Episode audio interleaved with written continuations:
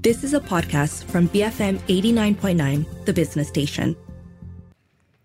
8.36 a.m. You're listening to The Morning Run. I'm Shazana Mokhtar with Chong Jen Sun. In half an hour, we have the opening bell where we check out how Bursa Malaysia begins the trading day. But before that, let's talk about education in Malaysia, given that the academic year is drawing to a close and school holidays begin next week.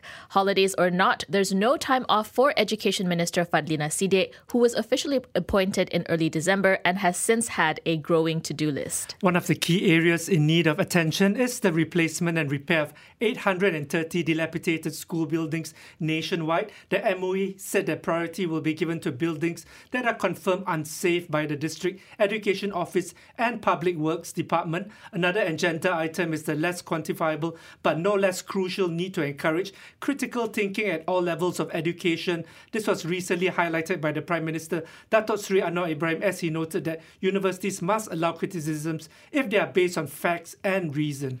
Now, as education is the foundation of our next generation, what should be the goals of our policymakers to deliver quality and integrated learning? For some thoughts on this, we have in studio with us Datin Noor Azimah Abdul Rahim, chairperson of the Parent Action Group for Education, or PAGE. She penned an op ed recently in the Edge Weekly titled Dear Minister, Be Ambitious in Your Goals. Good morning, Datin Azimah. Thanks for being here. Good morning. Thanks for having me. Now, it's been around three months since Education Minister Fadhlina Sidek took up her post Let's start with just your initial assessments of her time in office so far. Well, um, we're waiting to see the spark and or bang, but it's not quite happening. I think uh, everyone has 24 hours, yes, but and I think uh, the YB, the minister, is trying to uh, maximize the time but and she's doing a lot. She appears to be doing a lot, but mm. I'm I'm wondering whether she's actually pushing the right buttons, and it's the right buttons that's going to uh, you know uh, transform the education system that everybody is waiting for. What's been her engagement um, with the public or or Page and other civil society um, so far?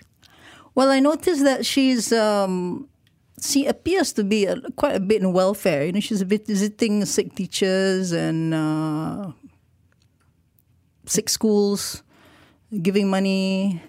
Uh, but I think uh, she should be looking at more more serious stuff. I think. I think everybody wants her to come and launch this and that event. You know, everybody wants her around, uh, which is I, I also would like to see her, but I haven't been able to. Um, and uh, but um, I'm I'm afraid that's that's not quite happening, and we are concerned hmm. because. Um, uh, should should be looking at policy matters, um, the core business, uh, big ticket items. You know, for instance, teacher training, for instance. You know, um, and and and addressing the COVID learning loss.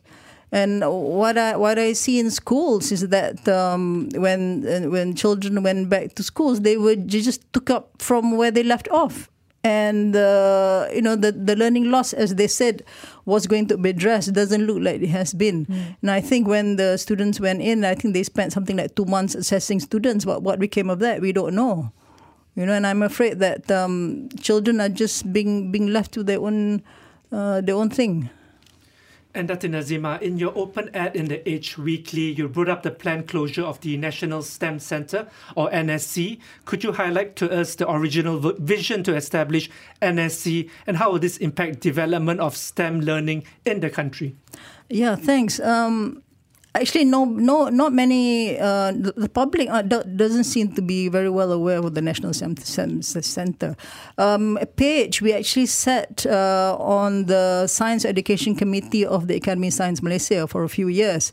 And uh, it culminated in this uh, the starting in the, or rather the introduction of um, uh, the national stem center which was a collaboration between the Ministry of Science, Technology and Innovation at the time and the Ministry of Education. So I think there was uh, they decided that the, the Ministry of Education would would uh, incubate it, and but unfortunately, um, it was put in the basement of the Ministry of Education but I think it it, it actually did uh, justice because uh, under the Academy Science we started this La main à la pâte or uh, inquiry science based education whereby uh, some schools piloted the program. It's basically so before science was learned by regurgitating facts terms you know and it was very teacher centered so I, I IBSE which is actually um, um, uh, conducted worldwide in many countries it's about inquiry so they want they, they you know the children the, the teacher will uh, pose a problem and it's up to the the students to to inquire to come up with a solution you know, problem solve you know very interactive um, but uh, and and and the results that came from this pilot program was excellent. So mm. they've decided to scale up, and I think all schools uh, have started to do it, and. Um, and uh, it's it's showing results. Of course, it needs fine tuning here and there, but I think it's it's an it's amazing uh, program that that that needs um, uh, recognition. So it was supposed to start with that, and then uh, and then out came the news about we are short of half a million science and scientists and engineers you know so we decided okay let's uh, let's expand the national stem center we should be looking at why why are we still having only you know less than 40% of students in science? It should be the reverse. We, we should be seeing 60 40 mm. you know why isn't the figure uh, rising? And why? Because parents are not convinced that stem stem is the way to go.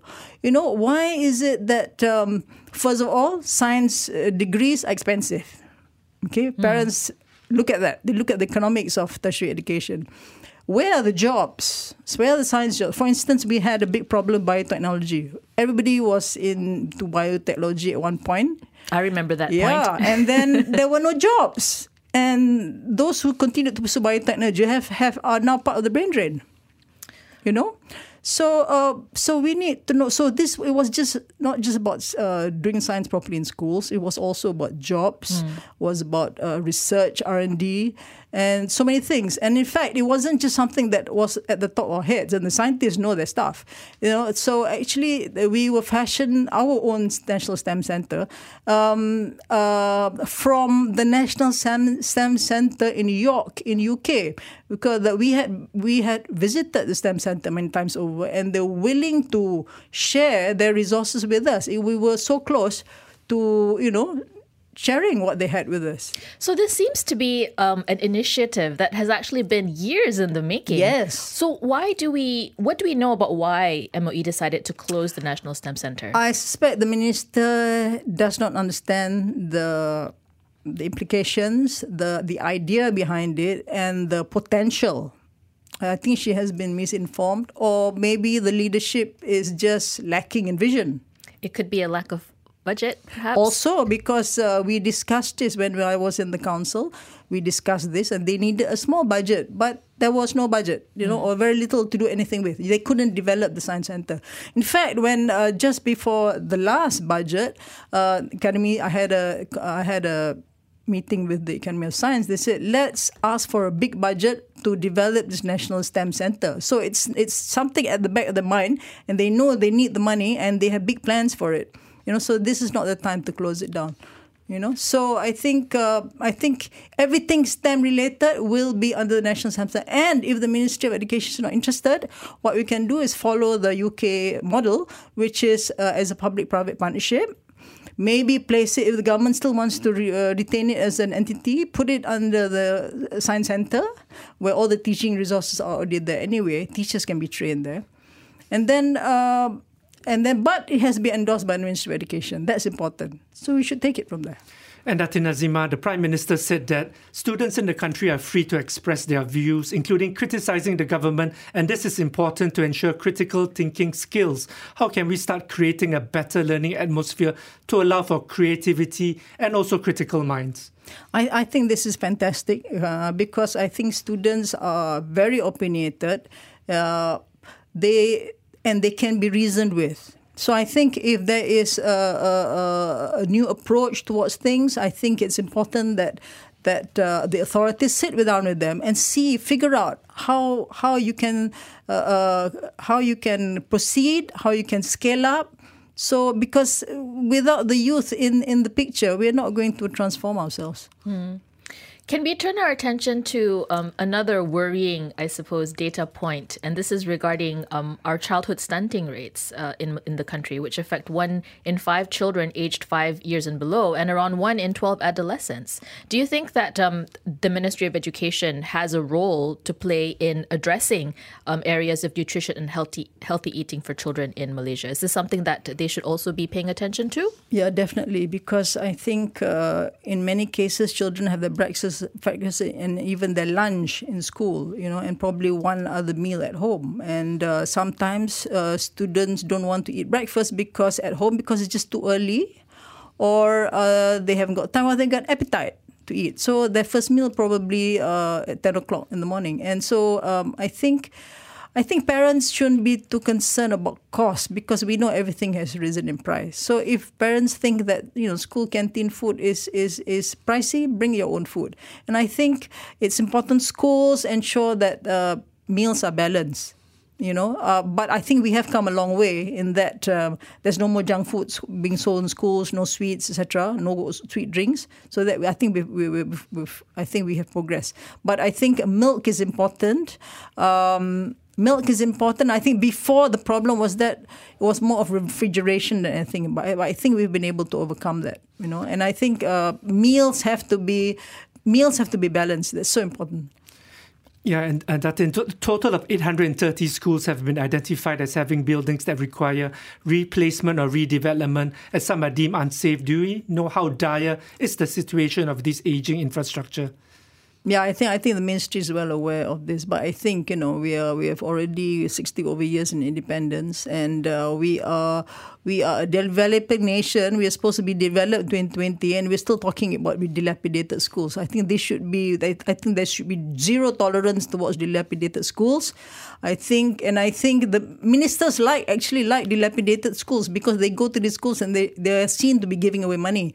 But I think this is not the way it should be. I think there should be a checklist. Schools that take so, so have so many things is how much money should be allotted to them, and and and things like this should be actually actually uh, uh, delegated and empowered at local level, you know. Mm. And I, I, think what's also important is that stop the layering of uh, subcontracting. You know, I mean, I was in the PTA in primary and secondary school. There was so much, you know, they'll promise the the the the the, the education office will promise you two hundred thousand, but what do you get? I remember uh, we were offered 200,000 in my primary school. And what did we get? We just managed, with that 200,000, we managed to to just paint the inside of the school hall. Hmm. And I had to beg for them to uh, paint the, ins- the outside of the school hall.